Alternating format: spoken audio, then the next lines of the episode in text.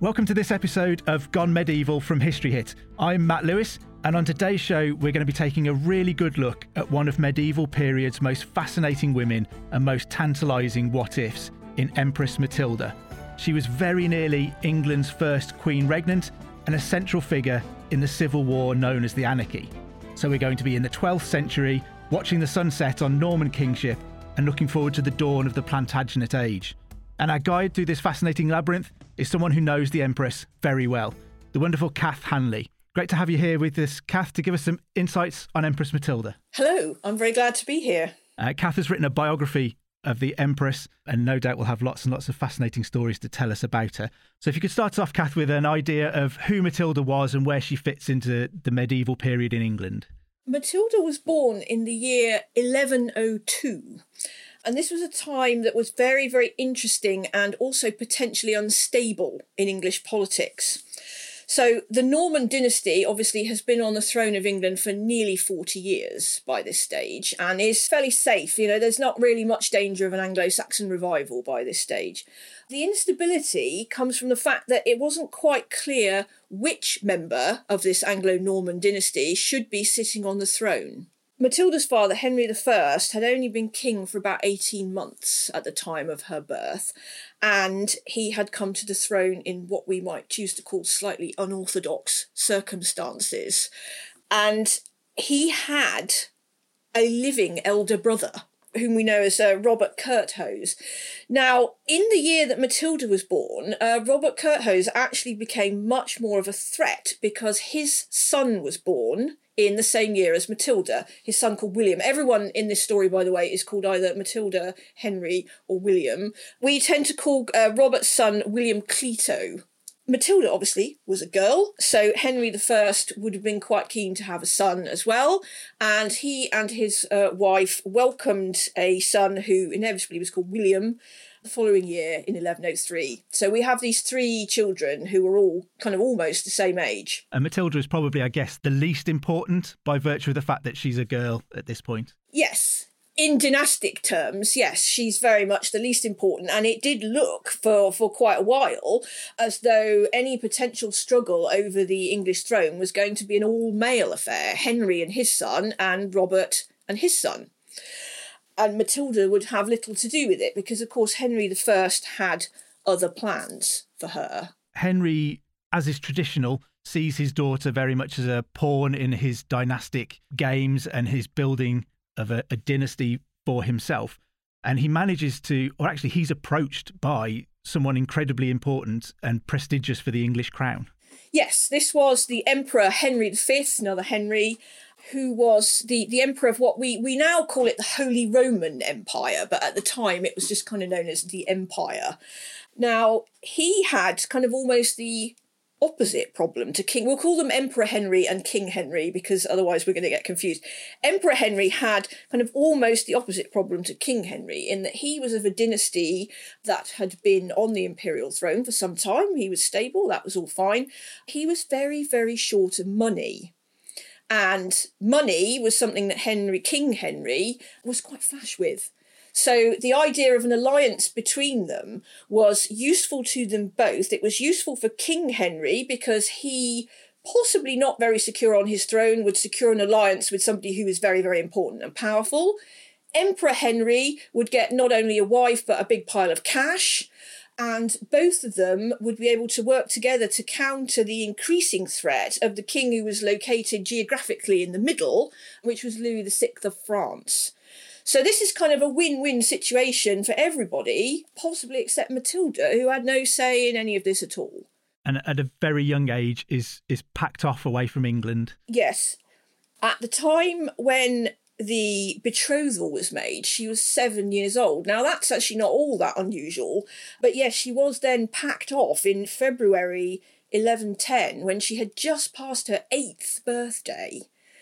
So, so to be sent away not only from her family but her country, sent to a foreign land, to a foreign speaking land, to marry a man who was 15 years older than her and whom she'd never met you know, nowadays we'd call that trafficking, I think. Yeah, you know, it's difficult because women like or children like Matilda don't necessarily leave an impact on the historical record, but it, it's not hard for us to imagine what must have been going through an eight year old girl's mind. I'm sure she was brought up knowing that she was going to be used as a, a pawn for political alliances and things like that, and maybe understood that that was her lot. But still, for an eight year old girl to be sent away to a, a place she didn't speak the language, she didn't know anybody, it's not difficult to imagine how terrifying that must have been.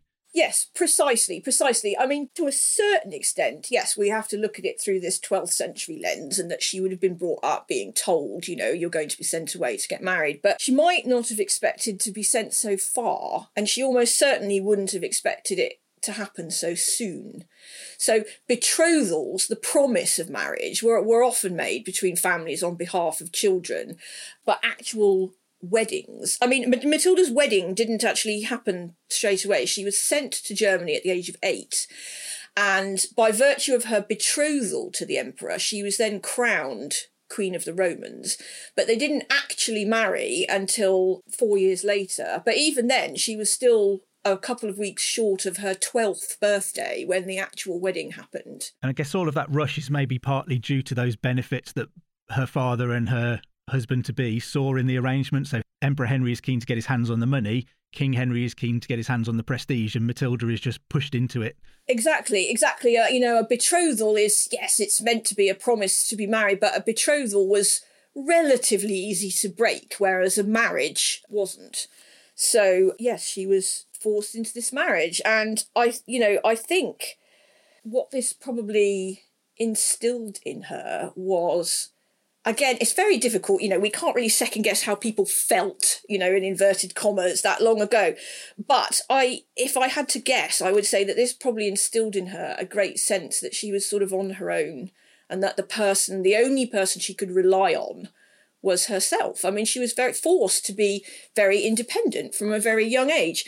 And actually, when she arrived in Germany, we, we have several records from German chroniclers um, who were at the emperor's court at the time and she seems to have kind of taken to it almost like a duck to water. She had a very, very thorough education. The emperor was was determined that he wanted a well-educated wife, a woman who was going to be a consort in the best sense of the word, okay, not just some woman who was going to be the mother of his children. Yeah, and I guess it's important to say having, you know, made out that the two Henrys were just using Matilda in the middle of all of this, that Emperor Henry as far as we can tell, was actually nice to Matilda. He didn't mistreat her at all. He did see her very much as a, a consort, a helpmeet, a companion, somebody he relied on, somebody he trusted.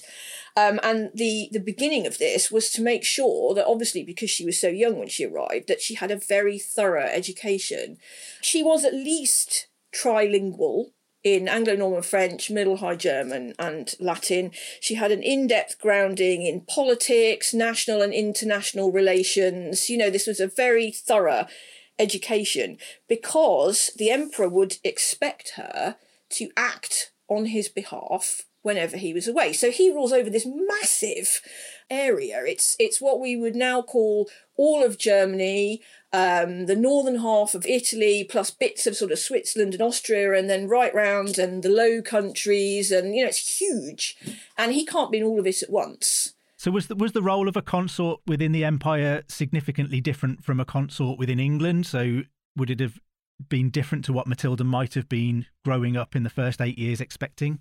Actually, in England, Queen Edith Matilda, who was Henry I's wife, was was renowned for her not only her piety but her political acumen as well. And King Henry happily left her as his regent in England whenever he was in Normandy. So similar sort of problem. So Matilda, our Matilda, would have seen that growing up. You know, medieval women were noble women and royal women were routinely expected to be authoritative, capable, intelligent political actors. But the crucial thing was that it was only really accepted if they were doing it on behalf of a man. Okay, they might act as regents for their husband or, or their son or, or something like, like that.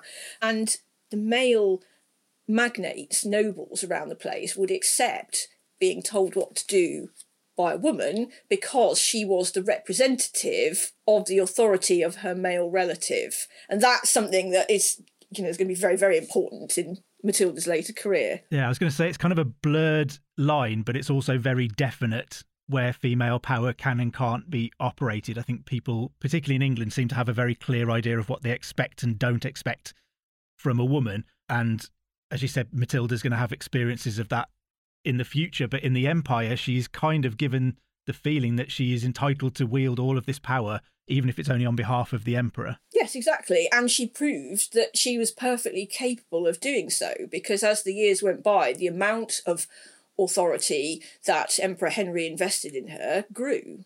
And I think this comes particularly to the fore when Henry is forced to head off down into Italy to obtain a, an inheritance that he's been left. And Matilda has a real exposure to wielding power in her own right almost in Italy during that episode. Yes, that's correct. So they head over to Italy where Henry has inherited the lands of a woman called Matilda, unsurprisingly, Matilda of Canossa.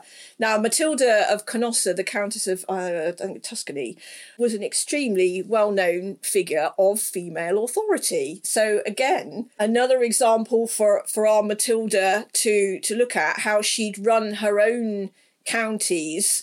So, she journeyed over the Alps, they, they got this inheritance, and then they went to Rome. Now, Emperor Henry had already been crowned emperor several years before. But Matilda at that stage had not because she was still sort of being educated in Germany. But this time Matilda was with him. So they were going to take the opportunity to have her crowned. There's kind of a, a degrees of being crowned in the Holy Roman Empire, isn't there? So the ultimate is to be crowned emperor or empress by the Pope in Rome. Yes, you start off being crowned as king or queen. Well, they, they called it King of the Romans, even though it was in Germany, which is a little bit confusing. So Matilda was already by this point a crowned queen. She'd already been crowned and anointed as Queen of the Romans, so nobody could take the title Queen away from her. But obviously, Empress is kind of a promotion they intended because he was the Emperor, she needed to be the Empress. And the crown of the empire, the coronation ceremony, could only officially be carried out by the Pope. So, in order to be crowned emperor or empress officially, the crown has to be put on your head by the Pope. Unfortunately for Matilda, Emperor Henry was in dispute with the Pope at this time. And as soon as he saw them coming to Rome, he kind of exited the other way. And so they arrived in Rome, and Matilda was crowned, but the person who put the crown on her head was the Archbishop of Braga rather than the Pope. So people who you know, either didn't like her or who had a political or any other reason to dislike her would always claim that this coronation had been invalid. And indeed, in German records, she, uh, from Emperor Henry's reign, she is generally still referred to as the Queen of the Romans officially.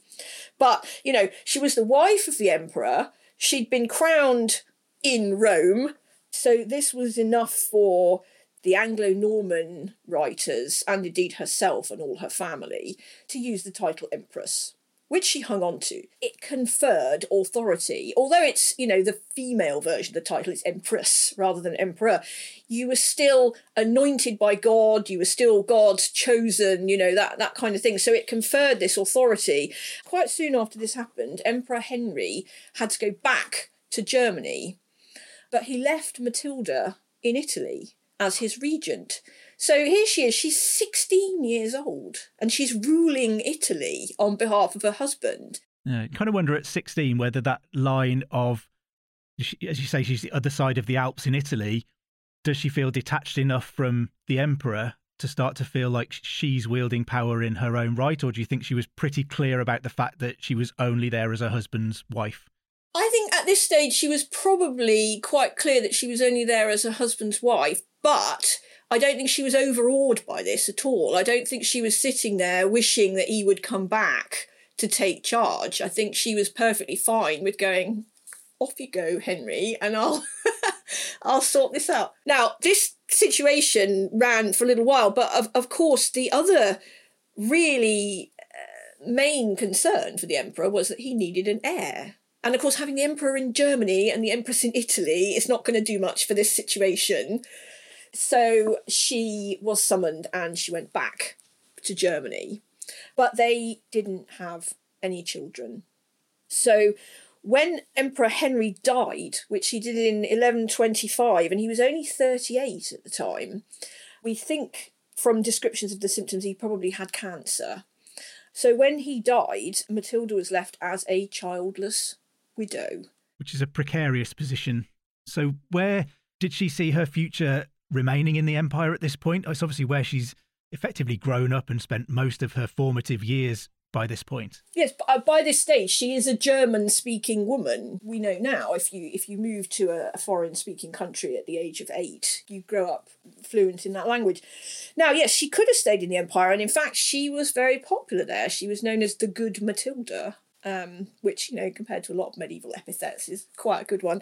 But none of the options available to her were what she wanted. Okay, she could have got married to somebody else, but anyone she could have got married to in Germany is going to be a bit of a step down after emperor, isn't it? And she could have retired quietly to her dower estates and lived quietly, or she could have um, done what a lot of royal widows did and go to a nunnery, either just to live there or to take holy orders. She's 23 you know, uh, she's not ready to retire yet. Yeah, and you wonder whether she's had a taste of some of this power and high life and she's been educated for all of this stuff and then to expect her to drop it at 23 and retire to a nunnery and never use the skills that she's learned. Exactly, exactly. She's just not not going to do that. It would be such a waste. Events were also taking their course in England all the time that Matilda was in Germany. And from our point of view, the most important event that had happened while she was away is that her brother, William, who we call William Etheling or William Adelin, had drowned in the White Ship disaster. And as Matilda and William were the only two legitimate children of Henry I, he also had a large illegitimate family, but that's a separate question. This left King Henry very much with a dilemma about the succession to the English throne when his son died in 11 at the end of 1120 there was no reason to suppose that Matilda, who was then 18, wasn't going to have lots of children with the emperor and her future in the empire. So Henry initially took alternative measures. He married again because he thought he might father another son of his own, but his second marriage produced no children.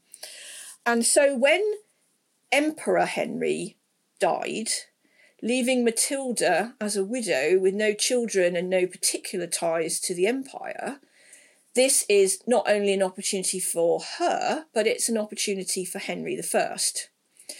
Now, Henry was obviously, because of the unorthodox way in which he'd got hold of the throne, he was very, very keen that he should be succeeded on it by a child of his own. The last thing he wanted to do was to see the throne in the hands of William Clito, who was the son of Robert Curthose, and he couldn't even name William Clito as his heir. Now, William Clito, of course, is the eldest son of the eldest son of William the Conqueror. And a lot of people saw the throne as his by right. But if Henry had named him heir, this would have raised the question as to why Clito was not the king already. Or indeed, Robert Curthose, who was still alive at, at this time, why they were not king and duke of normandy already. So this is a whole can of worms that henry really doesn't want to open. So he would do anything to avoid naming robert curthose or william clito as the heir to the throne. Unfortunately other relatives are quite short on the ground. None of his other brothers had had children and only one of his many sisters had had children. So the sister that had children was a lady called adela who'd married the Count of Blois, so she was the Countess of Blois.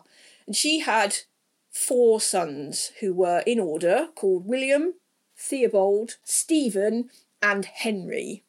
Now, the eldest William had, in circumstances that are a bit unclear, been put aside by his mother at quite a young age.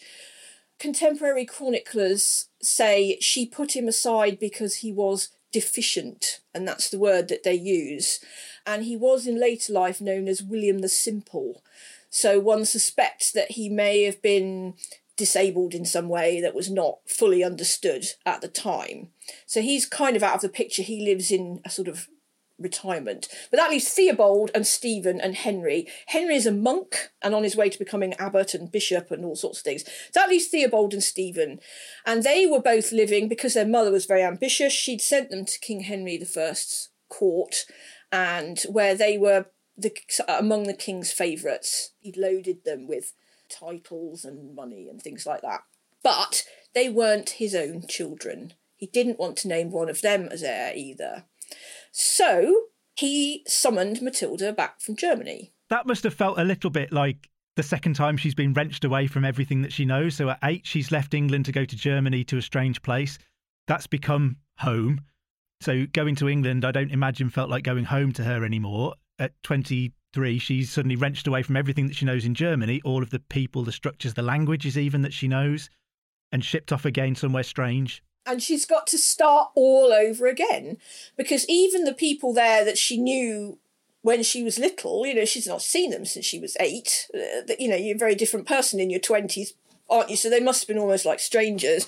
And everything was kind of strange and everything was difficult. But King Henry and Matilda spent about a year in each other's company, which would have been enough for him to, you know, to get to know her and recognise her qualities. And so at the end of 1126, at his Christmas court, he declared officially that Matilda was the heir to the English throne. He named her as his heir. And on New Year's Day, 1127, all of the barons of his court um, swore that they would accept her as the heir and, you know, they would swear allegiance to her and that she would be the monarch after Henry was dead.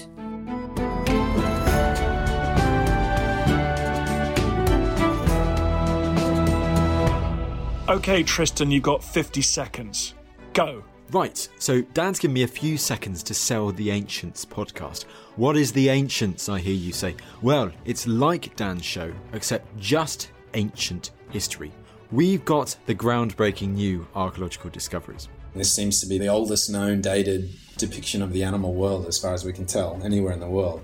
We've got the big names. It's one of those sort of great things, Pompeii. It's kind of forever rising from the dead and from destruction. We've got the big topics. The man destroys seven legions in a day. No one in history has done that. Subscribe to the Ancients from History Hit, wherever you get your podcast from. Oh, and Russell Crowe, if you're listening, we would love to have you on the Ancients. Spread the word, people. Spread the word. Some places take you away, some bring you together.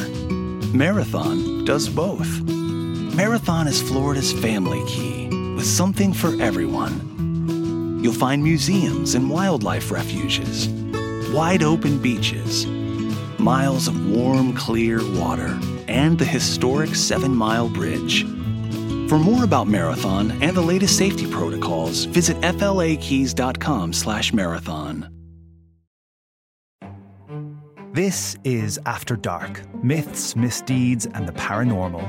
The podcast that takes you to the shadiest corners of the past, unpicking history's spookiest, strangest, and most sinister stories. I'm Maddy Pelling. And I'm Anthony Delaney. Join us every Monday and Thursday, and we'll take a look at the darker side of history from haunted pubs to Houdini to witch trials and arsenic laced breakfasts. Follow After Dark Myths, Misdeeds, and the Paranormal wherever you get your podcasts. Brought to you by History Hit.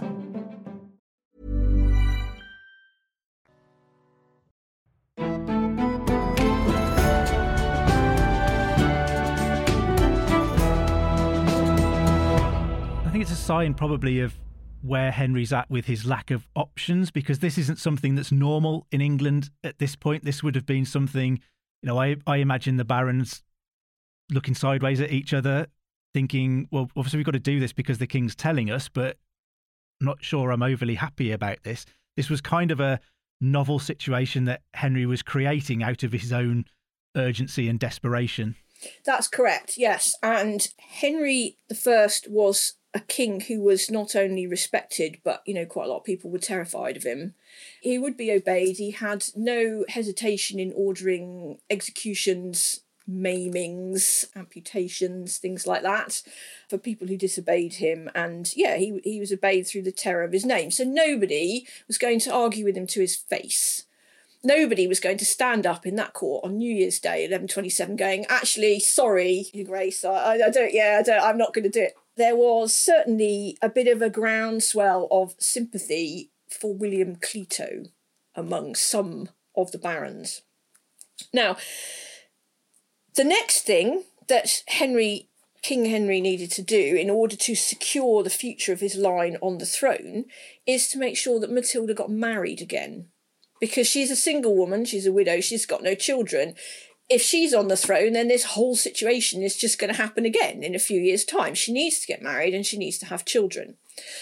Now, widows were quite often allowed a little bit more say in the choice of their marriage partners than unmarried girls were. But in this case, Matilda had no choice at all because the king decided that she was going to marry Geoffrey, who was the son of Count Fulk V of Anjou. Count Fulk held the counties of Anjou and Maine, right? They are immediately to the south of Normandy, which obviously, because King Henry is also the Duke of Normandy. King Henry had already tried to allow him to ally himself with the House of Anjou once because his son William Adelin had been married to Fulk's daughter. But at the time William Adelin drowned, his little wife was only nine. Um, so she was sent back to her father, and clearly there weren't going to be any children or anything from there. So the alliance with Anjou had fallen through. So here is a great opportunity, thinks King Henry, to allow ourselves again. So he arranges this marriage, and um, Matilda was, to say the least, not very impressed with his choice. The first reason was political. Okay, she's been the empress you might at least think if you were going to get a second marriage, you might get king, you know, or or somebody like that. Yeah, and so she's going to be married. Not not only is is uh, Geoffrey only from a sort of provincial family, but he's not even the Count of Anjou. He's the heir to the County of Anjou. And secondly, when this marriage was arranged, um, Matilda was twenty five and Geoffrey was thirteen. So you know she's kind of very unimpressed on a personal level as well. But what can she do? What are her alternatives? She can't just tell her father she's not going to get married because he's going to rescind the offer of her being heir to the throne. She can't go, well, actually, I'm going to go marry whoever I like because that's not going to go down very well with the king either. And she has to decide whether she wants to ditch all of her political ambition for personal reasons, or she has to decide whether she's going to grit her teeth and, and put up with this personal situation that she doesn't like in order to further her political ambitions. So she grits her teeth and gets on with the marriage. But there is a little bit of toing and froing at the beginning, isn't there? Matilda spends a bit of time with Geoffrey and very quickly ends up back at Henry's door. Yeah, they didn't. Uh, well, from all we can we can gather, they didn't get on very well at all. I mean, there are probably many mitigating circumstances which we haven't got the chance to go into now. But yeah it was very very difficult. Crushingly almost it was only a few weeks after matilda had sort of lowered herself to marry geoffrey that she received the very unexpected news that her main rival for the english throne william clito had unexpectedly died at the age of 28 but by the time that, you know, the wedding has actually happened, it's too late. So, yes, there's toing and froing, and they split up, and she went back to Normandy, still pointedly calling herself the Empress, not the Countess of Anjou. Um, oh, uh, Fulk had resigned the county in favour of his son by this stage, so she, she would at least have been Countess and not Countess in waiting. But the king basically made it clear that he was not having this and that she would have to go back, and she did when she went back to Geoffrey the second time, it was, I mean, I don't know how much of a success it was in, in terms of them actually liking each other, but it was a success in medieval dynastic terms, in that they very quickly had two sons Henry in 1133, followed by Geoffrey in 1134. Now, this changes the whole political situation because she's now not just a woman, she's a woman with sons. They are Henry I's legitimate grandsons. You know, this is a big big thing. And Henry I was very pleased. He travelled over to Normandy, and one of the chroniclers even tells us he rejoiced in the company of his grandsons, which is not a verb generally used about Henry I. I can't really imagine him, you know, playing Tig or something, but it's, you know, it's...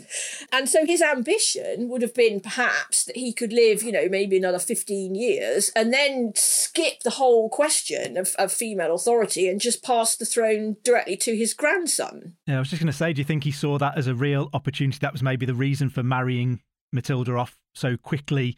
And yes, there was an alliance with Anjou, but to a you know a son of a, a count was that Henry, unable to have any more legitimate sons of his own by this point, realised that perhaps his best hope of getting a descendant on the throne was to skip Matilda and all of the problems that that would bring and live long enough to see a grandson take the throne. But I also wonder how Matilda might have felt about realising that that might have been her dad's plan and that she was obviously going to be hopped over when she would have felt that she was incredibly capable and perfectly able to do this. Well, this the fact that she felt her claims on her own behalf was was illustrated when Henry I died. So Henry I, if he had had any, ambitions to live, you know, another fifteen years, um, he didn't. I mean, he was already in his sixties by this stage, so he'd had a you know a fair innings by the standard of medieval kings.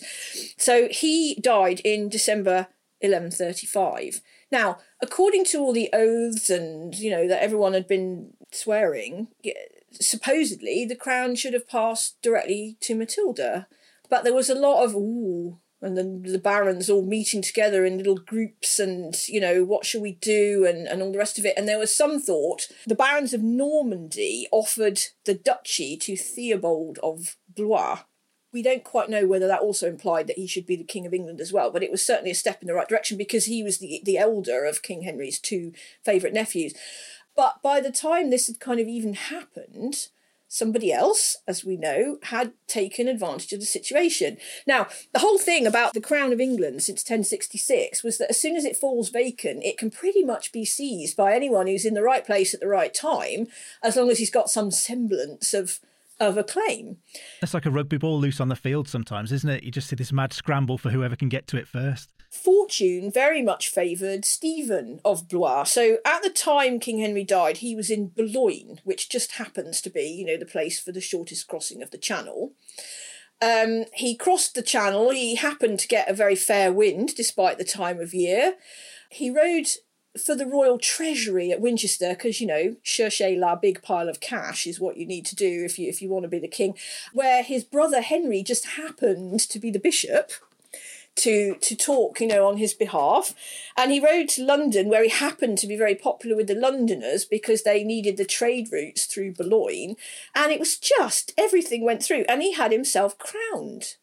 And once he's got the crown on his head, he is the king. Uh, that coronation ceremony is completely transformative, isn't it? So, however good or bad your claim is, once you're crowned, you are the king. End of because he'd done pretty much the same thing when his own brother had died. Now Stephen had done all of this so quickly that we we were if you work through the dates really really carefully you can and and where Matilda was and how long a messenger would have taken to get to her, it is probable that Stephen had already been crowned before Matilda even knew that her father was dead she had been very very ill with her previous pregnancy and birth and in fact had had had nearly died giving birth to Geoffrey to the point where she and her father had had a very public conversation about where she was going to be buried. And she was also in the the fairly early stages of pregnancy. She stayed where she was and she gave birth to a third son uh, in in 1136. So now, I mean, the succession's pretty secure as far as she, she's got three sons. The problem is, while time has been passing, Stephen has been getting more secure on his throne, and people have been getting more used to the idea of him being king. And you know, she's an irrelevance. She's in the south of Normandy. Yeah, Stephen's feet are under the table, and I think, contrary to what people's general view of Stephen is, in his early months and years, he's reasonably successful in restoring a bit of peace to England you know, dealing with the Scots threat and all of that kind of thing. So he starts to look like perhaps it was the right choice. And obviously that's going to impact Matilda's ability to then come in and say, but what about me? She's on the periphery, right down in southern Normandy, both physically and politically. Um, but, you know, it, it might have been really, really easy for her at that point to just kind of give up and go, well, pff, Countess of Anjou isn't too bad and I've got three sons, you know, I could we could just sort of retire here and deal with, you know, living here. But she didn't. In 1138, she got what was pretty much the one and only stroke of luck that ever came her way, which was when her half brother, Robert, the Earl of Gloucester, defected from Stephen's cause to his. Now, just a little bit of background. We mentioned earlier that King Henry had a large illegitimate family.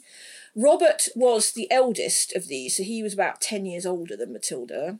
And he had always been one of Henry I's most loyal men. I mean, obviously his position depends on it. He's a king's son, but he's illegitimate, so you know what else is he going to do apart from serve the king? And he was one of the people who had taken the oath to support Matilda's rights. And it was probably because Stephen, who was, you know, obviously having come to the throne in unorthodox circumstances, was just ever so slightly paranoid about anyone else who might have a claim. And he was very much starting to sideline Robert of Gloucester out of things. So my own view is that yeah, there might have been some some actual loyalty to his oath, but I think Robert's decision to defect was probably more self-serving than anything else. But in any case, it really helped Matilda because he was immensely rich and he owned lands in Normandy and in England, and this actually gave her a sort of geographically a safe passage all the way from where she was to the sea and across the channel. So she left Geoffrey and her three sons behind, and she got on a ship and she sailed for England. Then, obviously, we move into this period of, of English history known as the Anarchy. So, uh, effectively, it's normally referred to as a 19 year civil war, but that 19 years is the whole of Stephen's reign. So, if we've seen for the first few years, it wasn't necessarily civil war.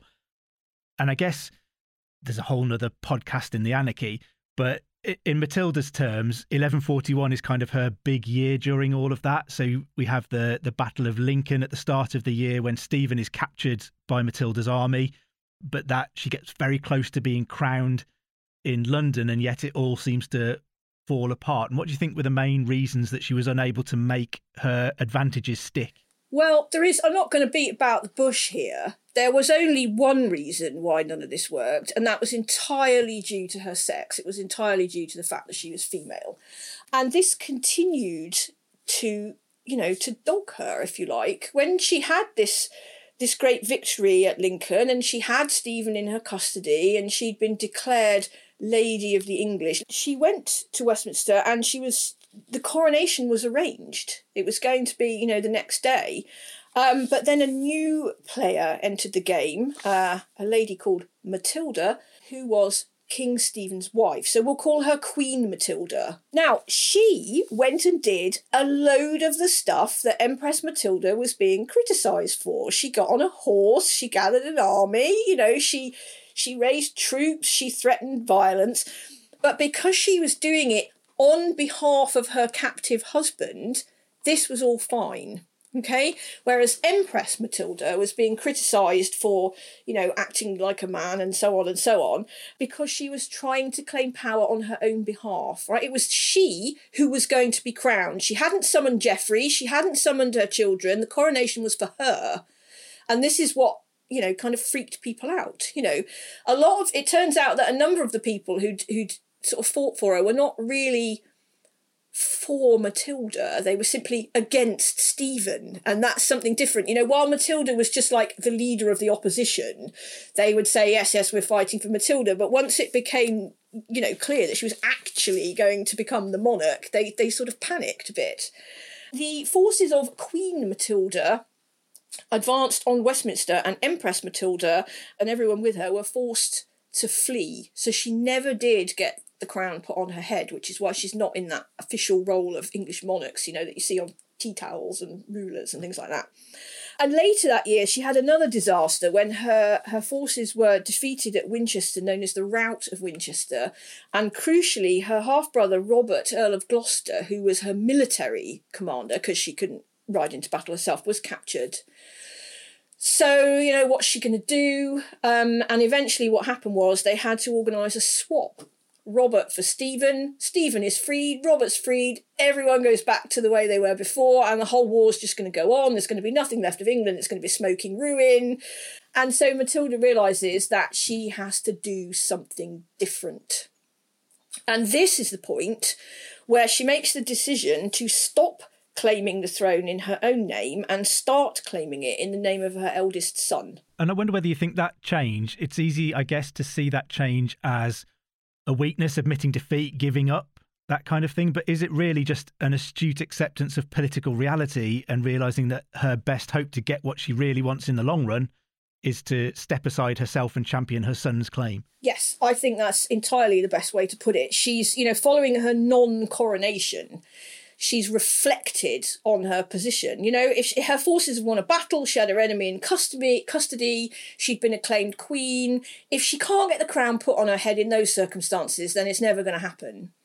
Now, if she had really been this kind of haughty virago, you know, that people were going on about, she might have just kept on stubbornly until there was nothing left of England. But she was genuinely self aware enough to realise that this was not going to work. And so she needed to press her son's claims because this brings us right back to what we were saying earlier about female authority in action being fine as long as it's done on behalf of male relative. And there was just this massive sea change. I mean, it must have actually been a bit bit galling. You know, all those barons who couldn't stomach the rule of a woman now falling over themselves to submit to a nine year old boy.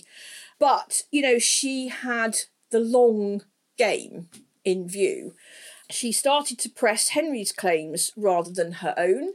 As he got older and obviously became more of a viable candidate, the barons, who were absolutely sick of the war by this stage, were were more and more keen to go look this is the right way to go. This is the acceptable compromise. Henry young henry is the lawful heir as the chronicles started to call him of henry i this is the way to go. Eventually there was this sort of standoff in terrible weather between Stephen's army and Henry's and the barons look look will you both just sit down and talk about this? And the agreement was reached that Stephen would remain king for the rest of his life but that when he died he would be succeeded not by his own son Eustace which is at least a different name but by Henry. Nearly everyone was very happy with this, the obvious exception being Eustace, who went off and started to ravage East Anglia. And then, in a colossal stroke of luck for Henry II, Eustace dropped dead. Suddenly, no evidence of foul play or anything. He just appears to have had some kind of seizure. Uh, terrible for Stephen and Eustace, but in terms of the, the story and for England, a stroke of luck. Yes, and Stephen by this time was, I mean, he wasn't particularly elderly, but he was kind of a broken man. He'd lost his son, his beloved wife had already died. He spent the entirety of his reign fighting and you know being in dispute with people. And and kind of he was just ready to give up so though he wasn't particularly elderly he died within a year as well. And then we've got henry ii on the throne at the age of 21 which is ultimately the victory that matilda would have wanted or at least the victory that she got in all of this. And she's able to then oh, i almost wanted to say retire then as the the king's mother but she's still quite active on his behalf at least at the start of his reign Henry is also the Duke of Normandy, as well as being the King of England, and obviously he can't be in both places at once. So Matilda rules Normandy for him, so he can concentrate, you know, at the beginning of his reign on events in England. And again, galling, all this time people making a fuss about her ruling, but now because she's doing it on behalf of her son, nobody bats an eyelid. And she goes back to being the good Matilda again, negotiating with France and the Empire and, and everybody. But yeah, I mean, she did, you know, in one way you could say she did have the last laugh, but in other ways, I think, would she have swapped what happened? You know, her dynasty, every single monarch of England since that time and, and later Great Britain has been a direct descendant of Matilda. And so she had, you know, really the last laugh, but I sometimes wonder whether she would have swapped that. But yes, certainly we should remember her for what she actually did, not just for being, you know, the daughter of Henry, the wife of Henry, and the mother of Henry, as is written on her tombstone. It takes away from just how competent Matilda might well have been. But I'm afraid we're out of time for today. So, Kath's biography of Empress Matilda is an absolutely fabulous read, as is her book on Prince Louis's invasion of England uh, at the start of the 13th century, around the time of Magna Carta. Also, a fascinating story. So thank you very much for joining me, Kath. That's been absolutely fascinating. Thank you for having me. And thank you for listening too. If you found this interesting and like to hear more on Gone Medieval, then subscribe wherever you get your podcast from and tell all your friends and family that you've gone medieval too. While I've got you here, uh, I would suggest giving a quick listen to an episode of Dan Snow's History Hit with Katherine Pangonis on the Queens of Jerusalem. Uh, it was absolutely fascinating uh, discussion of female power in what was then the centre of the medieval world, and Empress Matilda even gets a mention during that episode too. So I've been Matt Lewis, and we've just gone medieval with History Hit. Join us today during the Jeep Celebration event. Right now, get 20% below MSRP for an average of 15178 under MSRP on the purchase of a 2023 Jeep Grand Cherokee Overland 4xE or Summit 4xE. Not compatible with lease offers or with any other consumer incentive offers. 15,178 average based on 20% below average MSRP from all 2023 Grand Cherokee Overland 4xE and Summit 4xE models in dealer stock. Residency restrictions apply. Take retail delivery from dealer stock by 4 1. Jeep is a registered trademark. Thank you for listening to this episode of Gone Medieval. Please follow this show wherever you get your podcasts. It really helps us out, and you'll be doing me a big favour. Don't forget you can also listen to all of these podcasts ad free and watch hundreds of documentaries when you subscribe at historyhit.com forward slash subscribe. As a special gift, you can also get your first three months for just £1 a month when you use the code MEDIEVAL at checkout.